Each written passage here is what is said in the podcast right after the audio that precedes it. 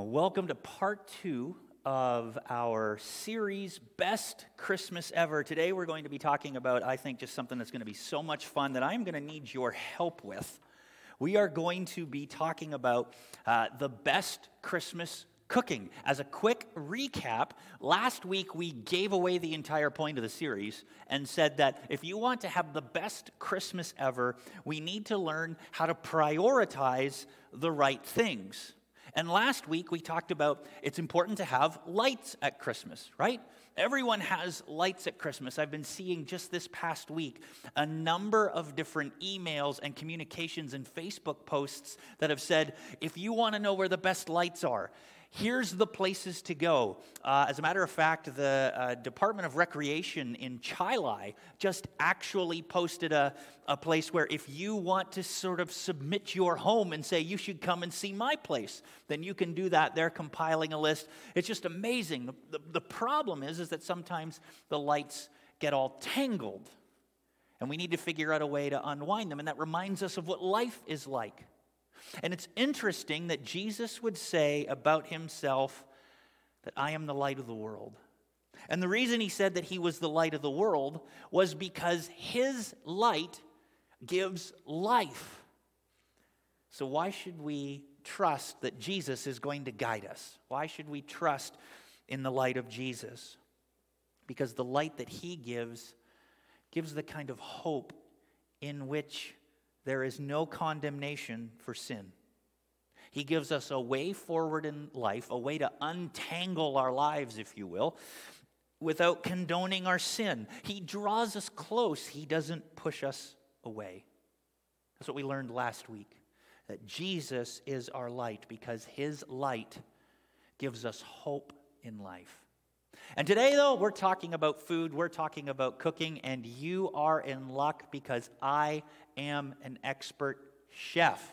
Just like I am an expert at lights, I am also an expert at uh, cooking, so you are in luck, but I'm still going to need your help uh, because uh, the first thing that we need, if we're going to have the best Christmas cooking, is that, well, we need to have someone who will do the cooking, so that'll be me.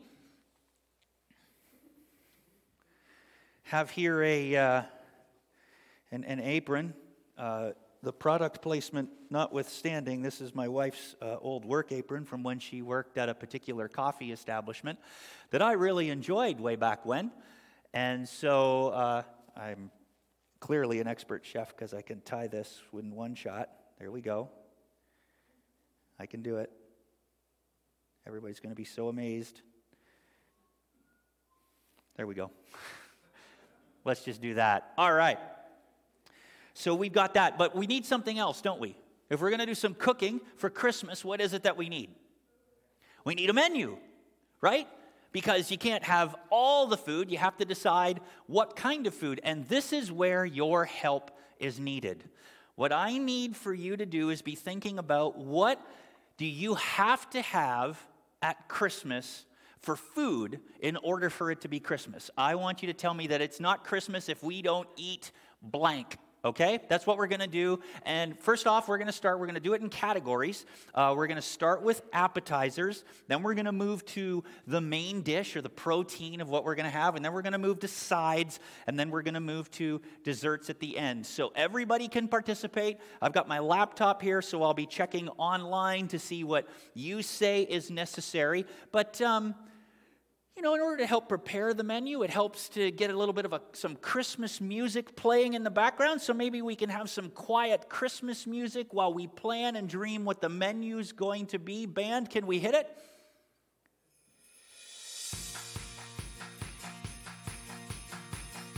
Ah, perfect.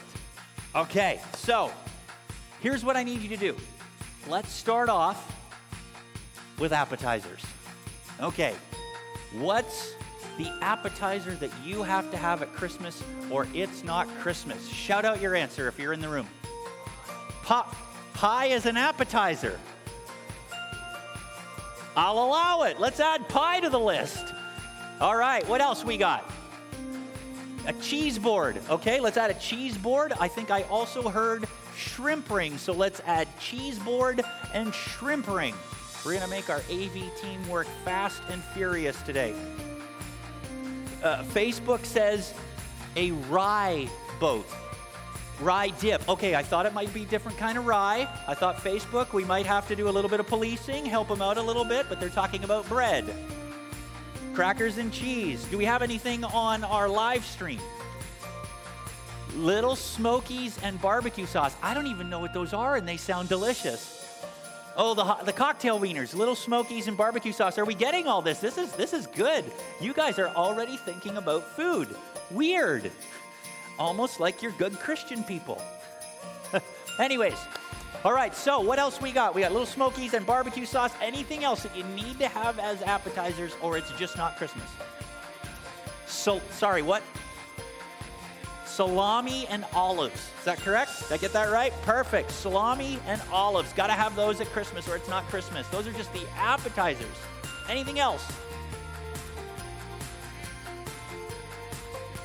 Pizza.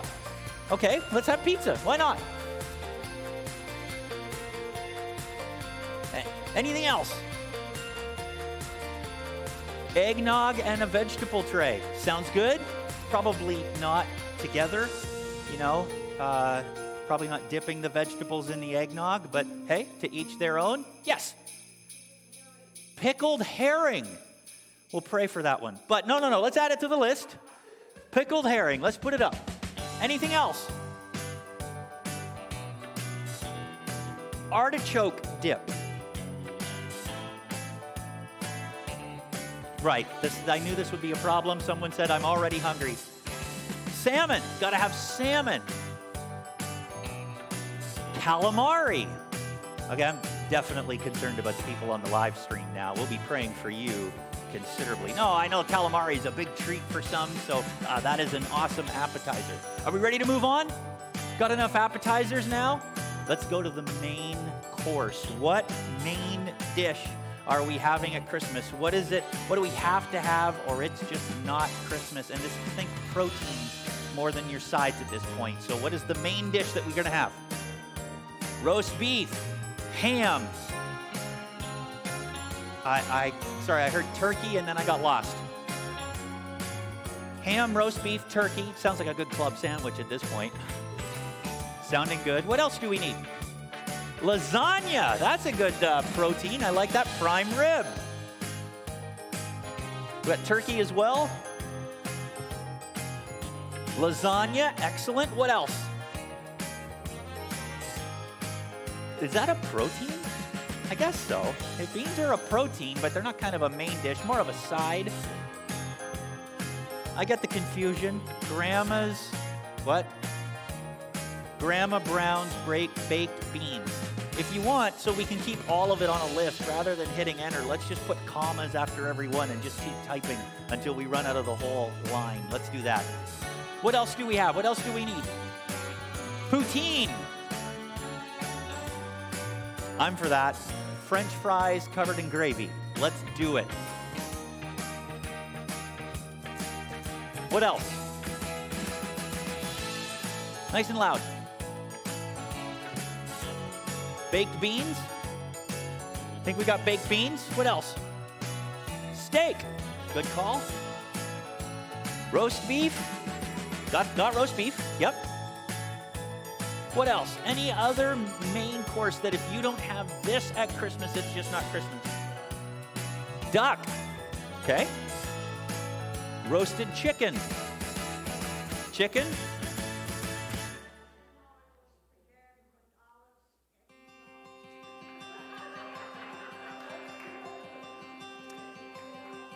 In the room, it was uh, garlic and...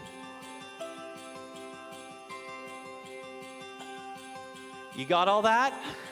That's spaghetti. It's it's uh, spaghetti with garlic, oil, anchovies, capers, and black olives. We got all that? Pasta. That's it. Anything else from, from Facebook or our live stream? All right, so why don't we move on to our sides? What are the sides that we have to have at our Christmas meal, or it's just not Christmas? What are we cooking as our sides this Christmas?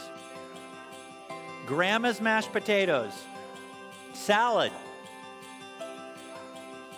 fresh green beans, broccoli and cheese, Brussels sprouts. No, don't put those on the list. No, that's fine. We can add Brussels sprouts to the list. You can, you can have my portion. That's, that's I'm just a sharing, sharing person.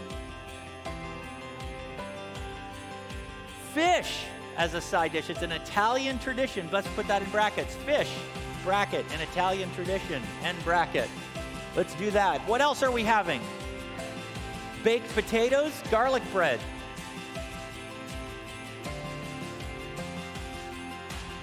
Mom's stuffing. Yes. Uh, corn. Mashed potatoes with gravy. We'll just have gravy as a whole side. That's fair. Dinner rolls. Yes. Gravy's a beverage. it, it can be. Fruit salad. Sweet potato. With mar- sweet potato with marshmallows. Or fruit salad with marshmallows. Creamed onions. All right, now we're getting a little bit more exotic here. We're getting into some family favorites. Cranberry relish. And a- with applause. That's awesome. Ron. Pumpkin pie as a side. Why not? We had it as an appetizer, so why can't we have it as a side?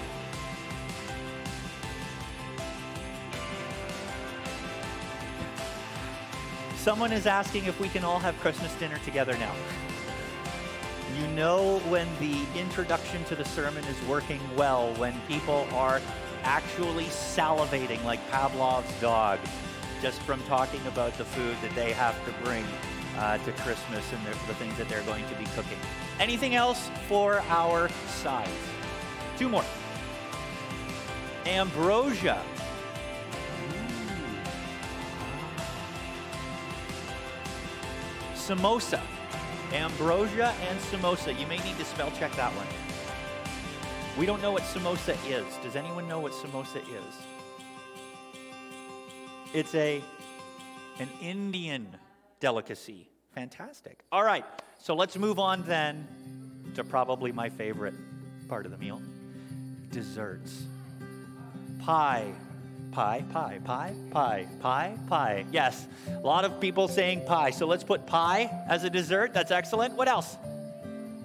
Cheesecake and baked Alaska. All right. That's very extravagant. Nanaimo bars, a, can, a great Canadian delicacy. Rice Krispie treats with M and M's. Ice cream, okay. Mom Miller's frosted sugar cookies. Everybody say ooh. Everybody say ah. Give a thumbs up in chat if you're watching for Mom Miller's frosted sugar cookies. Recipe will be posted on our blog, which we don't have. Coconut cream pie. Oh, that sounds good. That's a good one. Coconut cream pie. What else? Rice pudding and chocolate pudding. Excellent. What else? A Yule log. Excellent. Good choice. Tiramisu. Fondue. It rhymes with tiramisu. Christmas cookies. Okay. Trifle. Anything else? Well, give yourselves a huge big hand because I think we got a pretty big uh, menu. Why don't we go through it one more time? Just show it on the screen for us. Josh, make it full screen uh, for those who are uh, participating online. I'm going to take off my, my chef's uh, uh, apron here. Look at all those things. Mmm. Tasty, tasty. They look delicious, don't they? They they make you hungry. They make you ready. All this good Christmas cooking. And I don't think we've missed anything, right? I think we've covered everything that we really like. If we've missed anything, don't be afraid to type it out in chat. Uh, if you're joining us on Facebook or on our uh, webpage live stream, uh, we'd love to make sure that we have everything. But do we have everything? Are we going to make all this? Are you going to make all this for this Christmas? No. No one's going to make all this food. It's, if, even if we had a party all together, we're not going to make all of this food, all of these things, because it's just, it's too much. We'd have too much left over, and we'd have uh, not enough people to eat all of the things. Uh, it would, it would cost too much. So we've got to pick and choose what we'll include in our Christmas cooking. And who decides what gets included in our Christmas cooking? Who decides in your home? The kids decide. Okay? Mom decides. The chef decides. Tradition decides. I can't think that we've missed anything off of our big list of things that we had up there earlier, but um, you know, there may be something for, for Christians, for Christ followers, uh, that we've missed. Maybe uh, we should check with the head chef and see what he's got cooking, and he says is the best Christmas cooking. Sound good? If you got a Bible, I want you to turn with me in them to a famous story that I'm sure you all know and you all love, found in John chapter four. If you're joining us online, uh, we'll have the verses right up on the screen for you, big full uh, for you to read out uh, with us. Uh, we'll also have them on the screen here on the wall, but if you got a Bible, I would encourage you to uh, turn with me in them uh, to John chapter four, because we there we read a story about, um, I think, what uh, the head chef would love to cook at Christmas. We read that, um, now Jesus learned that the Pharisees had heard that he was gaining and baptizing more disciples than John. That's a problem. Although, in fact, it was not Jesus who baptized, but his disciples. So Jesus left Judea. He left Judea and went back once more to Galilee. Now, he had to go through Samaria. So he came to a town in Samaria called Sychar, near the plot of ground Jacob had given to his son Joseph. Uh, Jacob's well was there. And Jesus, tired as he was from the journey, sat down by the well. It was about noon.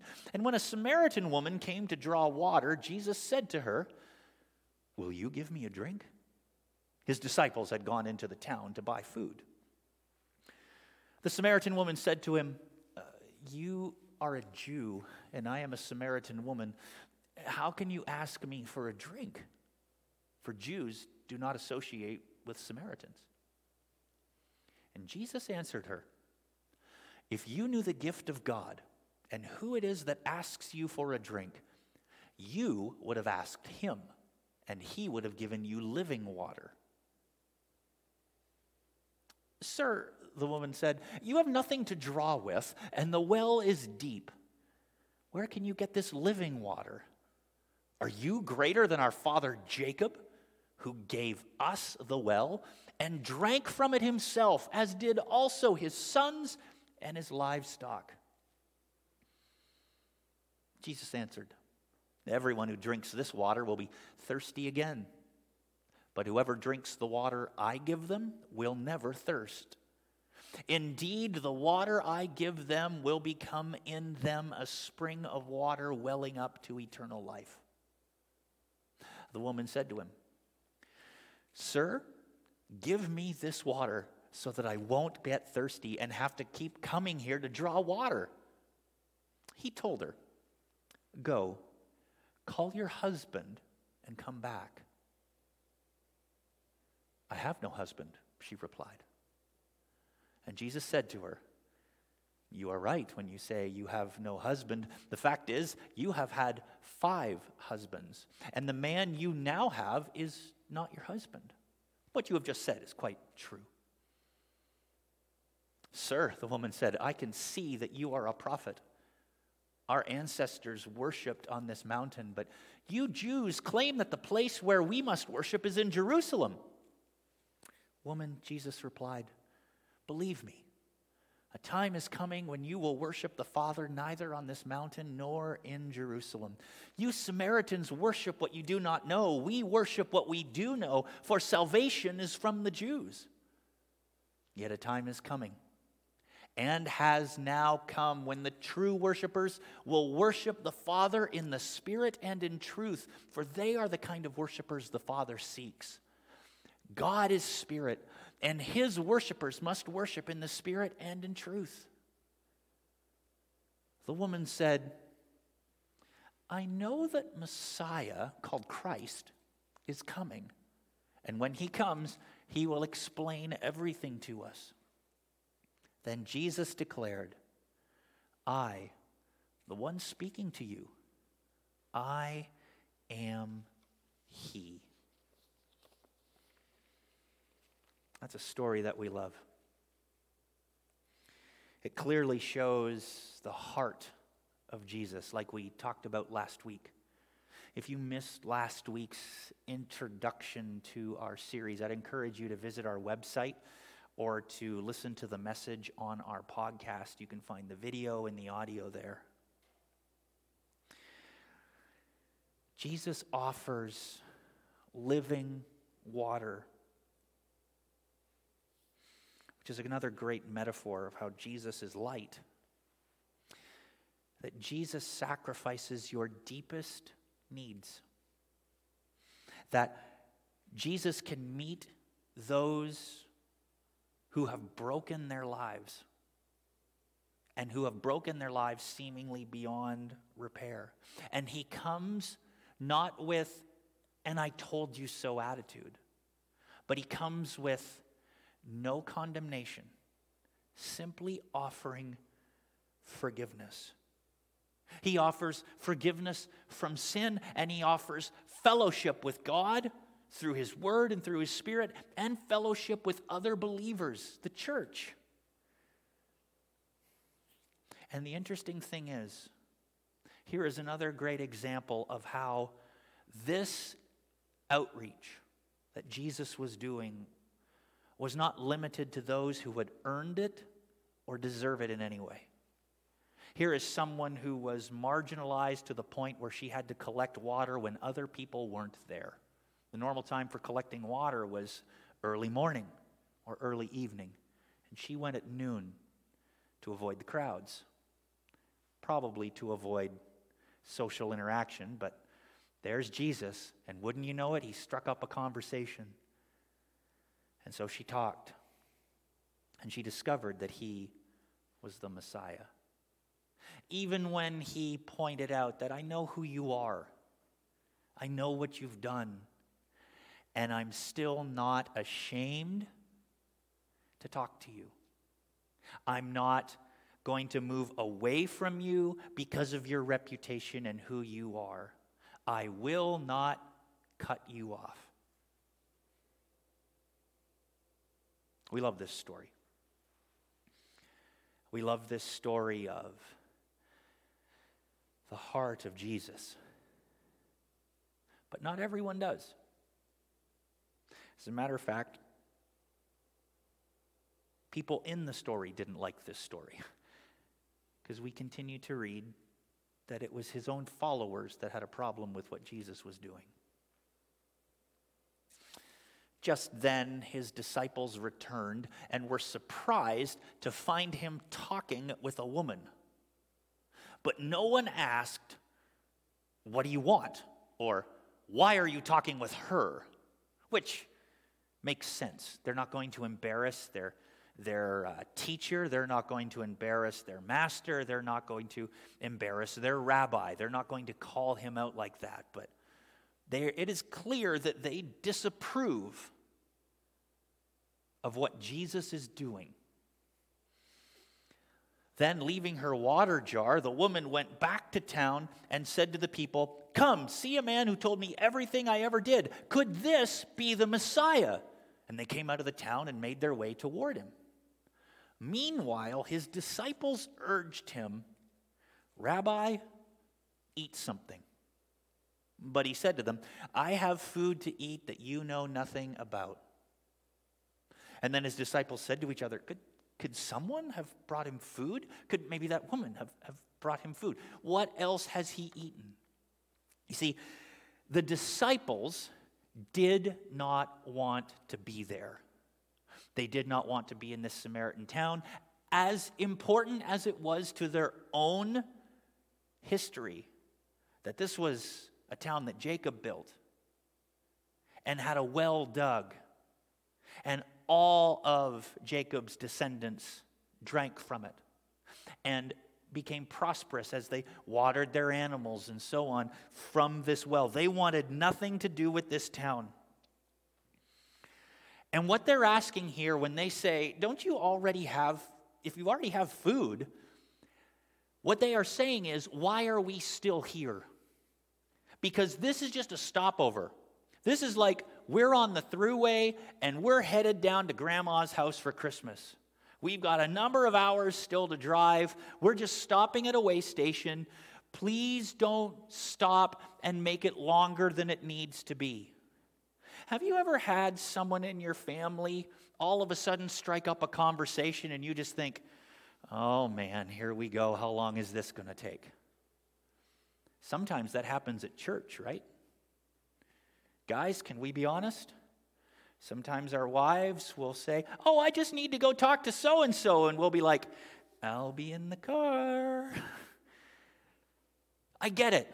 There's some of us that we're just not social people to begin with. We don't want to have those kinds of conversations after church. But man, imagine if you were driving with your family, and just pick a person, Uh, in your family, they were all of a sudden starting to talk to uh, the person who was uh, selling the snacks at the rest at the rest stop, and they were having, so what are you doing for Christmas? And you know, what's what's kind of going on in your life? You're like, okay, we got like three hours left to drive. Let's not waste time. Let's get going. Nobody wants to strike up a conversation. This is what the disciples are feeling at this moment. Jesus, this is not an intended stop. This is just a quick visit, grab some food, grab some water, and let's keep going. And besides, this is a dangerous part of the area to be in because, you know, those Samaritans.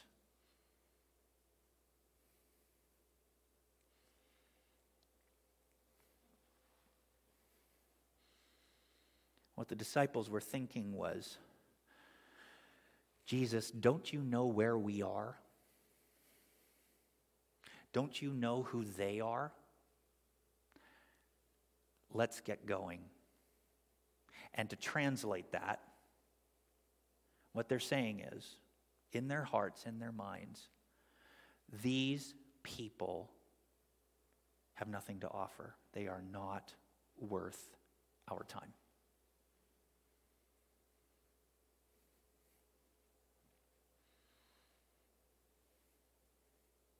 So Jesus, if you have food, let's hit the road. Let's get moving.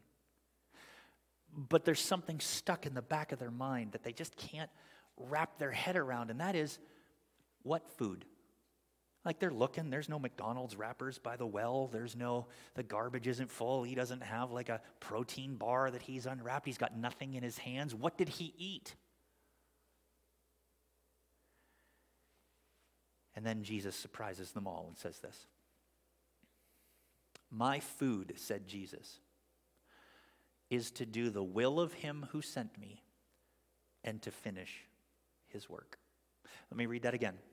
My food, said Jesus, is to do the will of him who sent me and to finish his work. Don't you have a saying? It's still four months until harvest. I tell you, open your eyes and look at the fields. They are ripe for harvest. Even now, the one who reaps draws a wage and harvests a crop for eternal life, so that the sower and the reaper may be glad together. Thus the saying, one sows and another reaps, is true. I sent you to reap what you have not worked for. Others have done the hard work, and you have reaped the benefits of their labor. Many of the Samaritans from that town believed in him because of the woman's testimony. He told me everything I ever did. So when the Samaritans came to him, they urged him to stay with them, and he stayed two days. And because of his words, many more became believers. They said to the woman, "We no longer believe just because of what you said. Now we have heard for ourselves, and we know that this man really is the Savior of the world." Jesus' answer about what his food was surprised all of them. And he says his food was doing his Father's will, finishing his Father's work, what other people had started as they served God. Jesus didn't linger in this town for two days because of the awesome restaurant reviews on Yelp. He didn't stick around because it had a great view and that awesome tourist attraction of Jacob's Well. I mean, how many times do you need to see a well? There it is. And yet he stayed for two days when he meant to just be passing through. Why? Not because of the physical food, but because of the spiritual opportunity that presented itself. He understood that God was working before he arrived, that he understood that other people had been working in that town before he arrived, maybe months before, maybe years before, maybe generations before. And how did he know this? Is it because he was God? Uh, I don't think so. I think the reason he knew this was because he asked questions of the woman who showed up at noon wanting to refill a jar of water. And he just asked simple questions. And as he continued to ask questions, she showed spiritual interest, spiritual thirst. And when Jesus started to get a response, he said, "Yep, my plans can change. Let's stay for a few days and answer your questions and see where this ends up." He stayed because he saw that the harvest was ready. And it's interesting to me that we can never know fully someone else's heart, but we can know the direction of their lives. Because out of the overflow of the heart, the mouth speaks. Here's the thing that I think gives this passage incredible meaning for us as we long to have the best Christmas cooking ever. Right? We set off the beginning. We said last week that having the best Christmas is all about prioritizing the right things. And this what this is what this story tells us. Who's at the table is more important than what's on the table. Who's at the table will decide what food you cook. Someone said earlier, it's the kids who decide what food I cook. You cook for them. You cook for the ones who are coming. And the reason you do that is because you want it to be an enjoyable Christmas for them. You want it to be something that they look forward to. So you use food to entice, to draw family together. You don't make a family that you, you don't make a menu that your family won't like. This is true for our family. All of our The grandparents that we have for our son, they all ask him, "What do you like to eat?" And they'll make it. When he shows up, they'll make it, and he'll show up. I know that sometimes that's hard, right? Some family gatherings are difficult, and they're hard at Christmas. But what if you could kind of do what Jesus do, and instead of making cooking about food, consider what God might want to cook? And here's what I mean by that. If Jesus leveraged this strategy of just, let me do some simple spiritual inquiry to see where people's hearts are at, what direction they're moving, then maybe we can leverage this for something that God wants to accomplish at Christmas. What do you think God wants to accomplish in your Christmas this year? Do you think it's just to bless you? Or do you think it's that God might want to bless others through you. Maybe draw them to himself through you. And what if God's been working on this plan all year? What if he's been working on it for years, that this Christmas is the right moment when you get to do the same type of thing that Jesus did, and you see an incredible harvest be brought into the kingdom of God? What is it exactly that Jesus did? Well, I think there are three things that he did, and I think there's three things that you and I can leverage in at our Christmas as we do the cooking to see spiritual food be put out, whether people are going to enjoy it or not. I think the first thing that Jesus did was that he asked uh, questions, or make sure that people, uh, make sure that your family knows that they're welcome. I think that's what Jesus did. The first thing that he did was welcome this woman. And I think he welcomed her in an actually really interesting way. He just invited her to participate. He didn't check her credentials. He didn't check to see, okay, uh, are you the right kind of person? Do you have the right kind of degree? Do you have, can you get involved? She just, no, hey, can you off, can you help me with some water? I'm looking to get a drink. Can you help me? He asked her for assistance. And I think that's something that you and I can do in our families as well, is that we can make sure that our families feel welcome at the table, no matter what they've done in the past, no matter how they are living in the present. Make them feel welcome. Talk to them. Make their favorite dish. Make sure that they know that they're welcome and appreciated. How do you do that? Well, I think you can ask questions to see what God is cooking. I think as you're saying, you know, I'm so glad that you're here, I'm so glad that you're able to make it, maybe things haven't been the way that you'd hoped they'd be, but you're just glad that you can be together and see them again. And then you can start to ask questions to see if God's cooking up something in their hearts. Try to take the time, and this is a really important thing. If we want to show the second point there, we've got uh, uh, the first one was to uh, be welcoming. The second one is to ask questions, and we can just leave those up in case you want to write those down. When you ask questions, my recommendation is do what Jesus did. Don't get everyone around the table and then ask your son-in-law to say, uh, tell us how you're doing spiritually, son.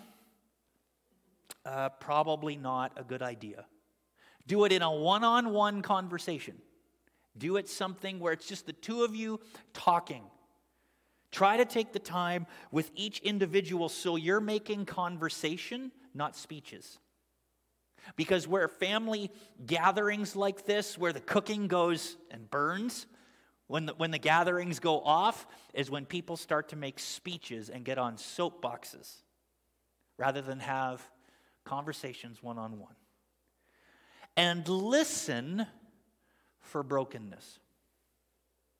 Listen for this person just starts to share. Maybe it's kind of a too much information kind of a feeling that you're hearing, but that's likely and possibly something that God is doing in their hearts, something that God is cooking in their lives. See how much, see how open they are with you as you take time one-on-one with each individual. And then finally, make connections. Now, what do I mean by that? Well, as you're welcoming, no agenda, I'm just glad you're here. I'm concerned about you, how are you doing?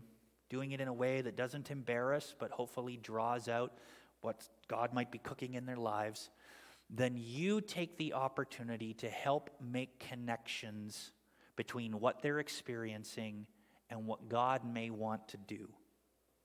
Connect them to their Heavenly Father.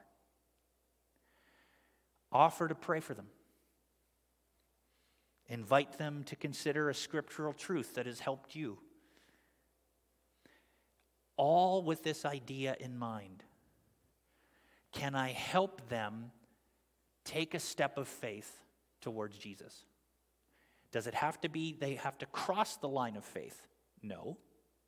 Because this woman who came to Jesus at the well, he just kept asking probing questions, and he kept answering them and saying, but this is more important. Here's what I can provide. Here's what I can do. And finally she said, I wonder, you know, the Messiah is supposed to be able to explain some of these things. And Jesus says, I'm the Messiah. And she runs off without making any form of commitment or response. And Jesus doesn't say, wait. He lets her go. And she goes and tells everyone in town, and everyone in town comes back, and Jesus decides, I'm going to spend two more days with them. All because he was connecting truth to her life, encouraged her to take a step of faith. If I'm the Messiah, then what should she do? Right? That's what he's asking her to do. And she goes and gets a whole bunch of people to say, I think I found him. You got to come hear this. He knows my life and he's not pushing me away, just like everything we talked about yesterday. I think that's how you can make your family's uh, Christmas celebration and the cooking that you'll do less about the food and more about your family. And I also think that's true. What is true for your immediate family is true for God's family as well. I want to encourage you this Christmas to think bigger than just cooking for your family. I want you to think about what is God cooking through us as a church, as a congregation, as a group of people who have committed to connect people to Jesus and help them grow in a caring community. What might God would what what might God be up to? Who can you invite to his table? Because I think that each one of us has a harvest all around us, and we just don't know it. So I want to encourage you to take steps to see if there is. And it's the same three things that we said you can do with your family. You can do for God's family, this congregation right here. You can be welcoming to those around you, especially when they interrupt you, no matter who they are. You can invite them into your life. This afternoon, if someone comes to mind that you weren't thinking about before, they just all of a sudden pop into your head, can I encourage you to reach out? Give them a text, give a phone call, say, hey, I was just thinking about you, how are you doing? And see what happens. Just reach out. If you're going to a store, if you're doing some Christmas shopping, if you've got some errands to run, don't do them alone. Invite someone to come with you. Invite people into your lives. Maybe as someone comes to your life, you want to invite them out to coffee so that you have a little bit more of a personal conversation. But be welcoming to those around you. Just invite them into your lives. Hey, I'm going here. I'm going to get some water. Maybe not from a well, but I'm going to go get some water. Do you want to help me do that? And then start asking questions. How are you doing? And listen for what they start to tell you. If it seems like it's distant and it's disconnected, maybe the time isn't right. But when the time is right, it has been my personal experience that people overshare. And that may make you feel uncomfortable, but there's a reason why they are oversharing. And what if that reason is because they're looking for answers? And what if that answer is something that you can connect them to? Yeah, they may have objections. Well, y- you Christians say that, you know, we know, yeah, but we get this and we understand this and so on, but you know, we want to help you understand that there's more. So ask questions. And then finally, help connect them to God's life, the things that he's doing. What if, as they overshare and they're, you're thinking, wow, this is incredibly uncomfortable, that you decide to take a leap of faith and encourage them to take a step of faith? And you say, you know what? That's really hard to hear, but I'm really glad you shared it because I think that you're searching. And I think you may be able to find some answers if you were to maybe connect with God. And I know that sounds crazy, but why don't you do this for me? Are you free next Sunday? You doing anything Sunday morning? It's too cold to golf. Football's not on yet. Are you free? My, my church is having a, a Christmas Sunday service. Do you want to come? It's at ten thirty. Um, love to tell you about it. Does that interest you? Or maybe if they're not free on Sunday, you can say, I don't, I don't know, maybe you'd like to come and just be reminded of what Christmas is all about. My church is having a Christmas Eve service at seven p.m. on Christmas Eve.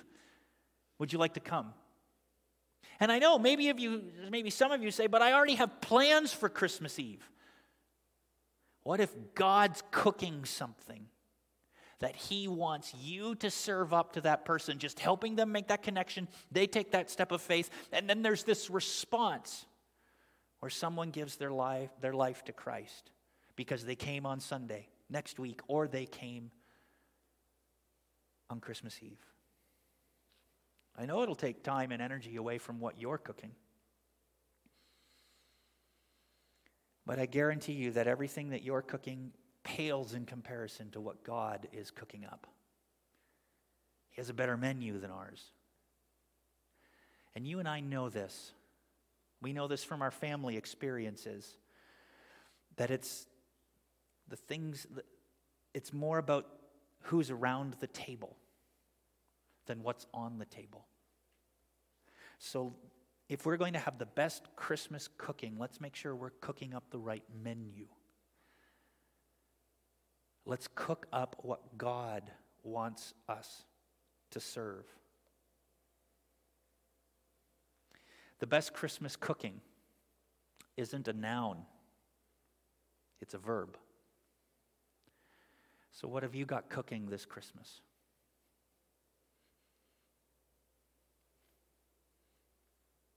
Is it to do the will of your Heavenly Father